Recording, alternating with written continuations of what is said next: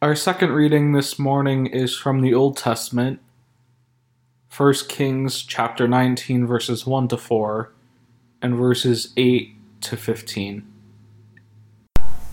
Told Jezebel all that Elijah had done and how he had killed all the prophets with the sword. Then Jezebel sent a messenger to Elijah saying, so may the gods do to me, and more also, if I do not make your life like the life of one of them by this time tomorrow. Then he, Elijah, was afraid, and he got up and fled for his life, and came to Beersheba, which belongs to Judah. And he left his servant there. But he himself went a day's journey into the wilderness and came and sat down under a solitary broom tree. He asked God that he might die. It is enough now, O Lord. Take away my life, for I am no better than my ancestors. But then he, Elijah, got up and ate and drank, and then he went in strength the strength of that food for 40 days and 40 nights to Horeb, the mount of God. At that place he came to a cave and spent the night there. Then the word of the Lord came to him, saying, What are you doing here, Elijah? He answered, I have been very zealous for the Lord, the God of hosts. For the Israelites have forsaken your covenant, thrown down your altars, and killed your prophets with the sword. I alone am left, and they are seeking my life to take it away. Then God said, Go out and stand on the mountain before the Lord, for the Lord is about to pass by. Now there was a great wind, so strong that it was splitting mountains and breaking rocks into pieces before the Lord. But the Lord was not in the wind. And after the wind, an earthquake, but the Lord was not in the earthquake. And after the earthquake, a fire, but the Lord was not in the fire. And after the fire, after the fire, a sheer silence. When Elijah heard it, he wrapped his face in his mantle or his cloak, and he went out and stood at the entrance of the cave. Then there came a voice to him that said, What are you doing here, Elijah? He answered, I have been very zealous for the Lord, the God of hosts, for the Israelites have forsaken your covenant, thrown down your altars, and killed your prophets with the sword. I alone am left, and they are seeking to take my life away. Then the Lord said to him, Go on your way to the wilderness of Damascus. When you arrive, you shall anoint Hazael as king over Aram. Let us pray. Almighty God, we ask that as we listen for your voice, for your still small voice, the silence in this world that is so busy so full of noises, that we are able to hone our hearts, that we can strengthen them as we listen to the words, the things that you still have to say to us today and every day. Amen. We find this morning that Elijah is on the run. He's on the lam, so to speak, after having killed a large number of those who claimed to be prophets of Baal in a competition that was quite spectacular. Perhaps we'll get to it another time. But Elijah had fundamentally committed an act of treason against the government and was now fleeing as fast as he could from Ahab and Jezebel, who were also searching for him throughout the kingdom. But instead of standing up to Ahab and Jezebel, we discover something different. We discover that instead of standing up to Ahab and Jezebel, Elijah has something else in mind. he has a different plan. And that is to head off into the wilderness and hide out of fear for his life. Which might have us ask the question whoever said that following God was an easy thing for us to do? The story of Elijah fleeing into the wilderness is almost similar to that of the story of Jonah. Jonah, who was swallowed by the whale, where instead of going to Nineveh, Jonah also decides to go out into the wilderness, where he finds a, a solitary plant, lays down in the shade, and he asks God, Can't you just bring it all to an end? And Elijah too eventually sits down and asks God to bring it to an end as well. But for whatever reason, we're not told why, Elijah finds the strength to get up. And he gets up, and God tells him then to go up to the mountain of Horeb and wait for God there. I'm not sure about you, but I would be wrestling with what God was asking of me if I found myself in Elijah's position having committed a life to serving God, it would appear like Elijah wasn't receiving anything in return for all he's done. But we've all have had days like the one Elijah was having, a very bad day to be precise. And you know what I'm talking about. You may not have armies chasing after you, the armies of Ahab and Jezebel, but I would bet that there have been times where you were feeling ready to just tap out or give in. And those times are hard because they aren't only draining physically, but they are draining spiritually and mentally as well. On those days, it's understandable then why we may not be so eager to answer the call of God by saying, Here I am. I've always found these stories to be amusing in a way because it's almost like a skit. This whole story of Elijah and God almost comes across like a, a sitcom that I can just imagine. And you can just picture God saying, So, Elijah, what are you doing here? And Elijah says, Well, I'm pretty annoyed right now and I'm pretty upset at you, God. And God's like, Oh, really? Why is that?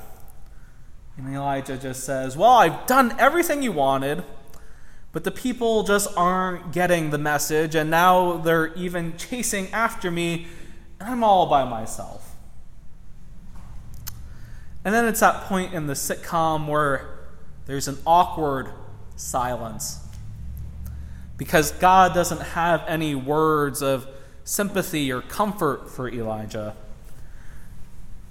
And instead, Elijah gets a call to get himself up out of bed and head out to the mouth of the cave where he had been moping around in in order to bear witness to what we would call a theophany or a divine manifestation of glory.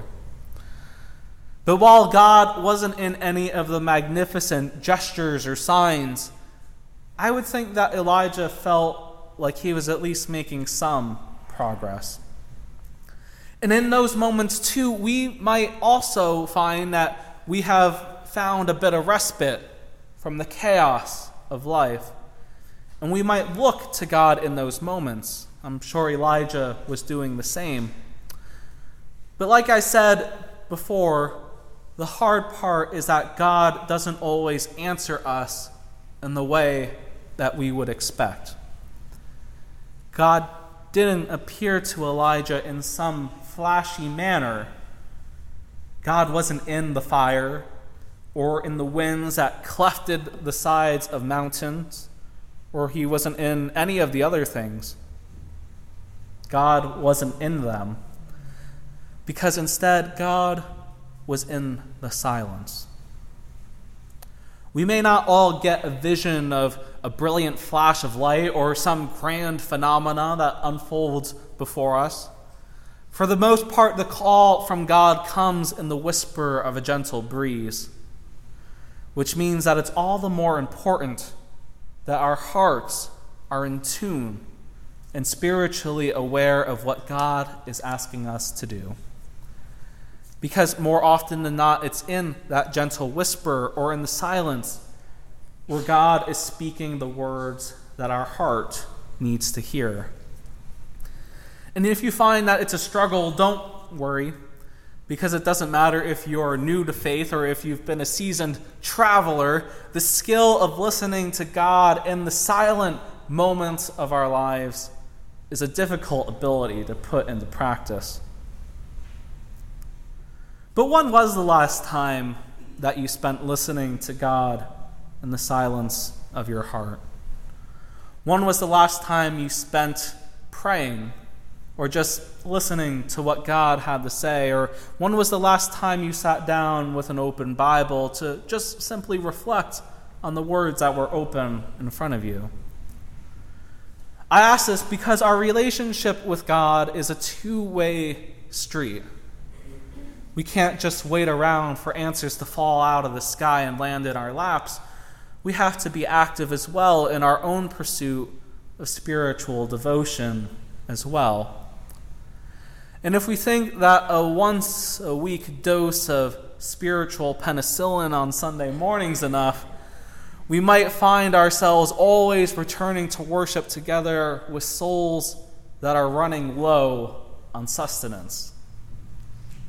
Because there's a lot of noise, or I like to say noisy garbage that fills up our ears. And I'll be the first to say that I'm much more comfortable having a podcast or music playing in the background of whatever it is I'm doing instead of sitting there in silence. But that spiritual path that you and I have decided to travel upon asks that we make some sacrifices along the way. It asks, or perhaps even dare I say, demand that we set time aside to commune with God, either by ourselves or with a group of people, listening for those gentle words that come from God. Being intentional about our time with God on a regular basis challenges us, challenges us to decide what, prior, what the priorities are that guide our life. Listening to what God is saying to us isn't as easy as you might think. As we live in an age where we generally like to speak more than we like to listen. And perhaps our hearts, perhaps our hearts aren't attuned or they aren't accustomed to that kind of spirituality just yet. It makes it all the more critical that we start cultivating those skills now rather than later. If we don't begin exercising those spiritual muscles, you might say, how will we be able to answer God when we are asked, what are you doing here? Where are you? Because, the ex- because we exercise, right? We exercise other parts of our body. Why don't we then sacrifice and exercise the same way for our souls as well? The answer, or to answer the call from God, we need to be ready. Now, when I say we need to be ready, that doesn't mean we're going to be perfect or we're going to have our acts completely together, but it does mean we will have some kind of foundation on which we may draw strength from. Because what was it that motivated Elijah to get up again after asking God to just end everything? It might be fair to say that it was Elijah's faith or it was his upbringing, it was his hope that gave him energy to just push a little farther in order to listen to what it was that God had to say. Perhaps those are the things that push us to go a little farther, to listen to what God has to say to us. There was a time for us to sit and to wallow in our hardships. There's a time for us to grieve and a time for us to put on sackcloth. But there is also a time for us to get up and to keep moving along. Because we can't stay under the shade of a solitary broom tree forever. At some point, we'll have to get in touch with something deep inside of us that gives us the motivation, the energy to go on. And that may be your faith, it may be your family, it may be friends, it may be the time you spend having those late night conversations with God. It's easy for us to get caught up in the things that are flashy or provide us with answers that we are looking for in any particular moment. But the truth is, the answer from God might not be in any of those things that we have invested ourselves in.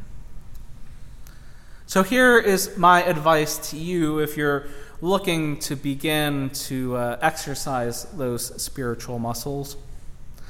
I think it's as easy as reading a verse of Scripture of day and just spending a few minutes sitting with it and letting your heart and mind meditate on it.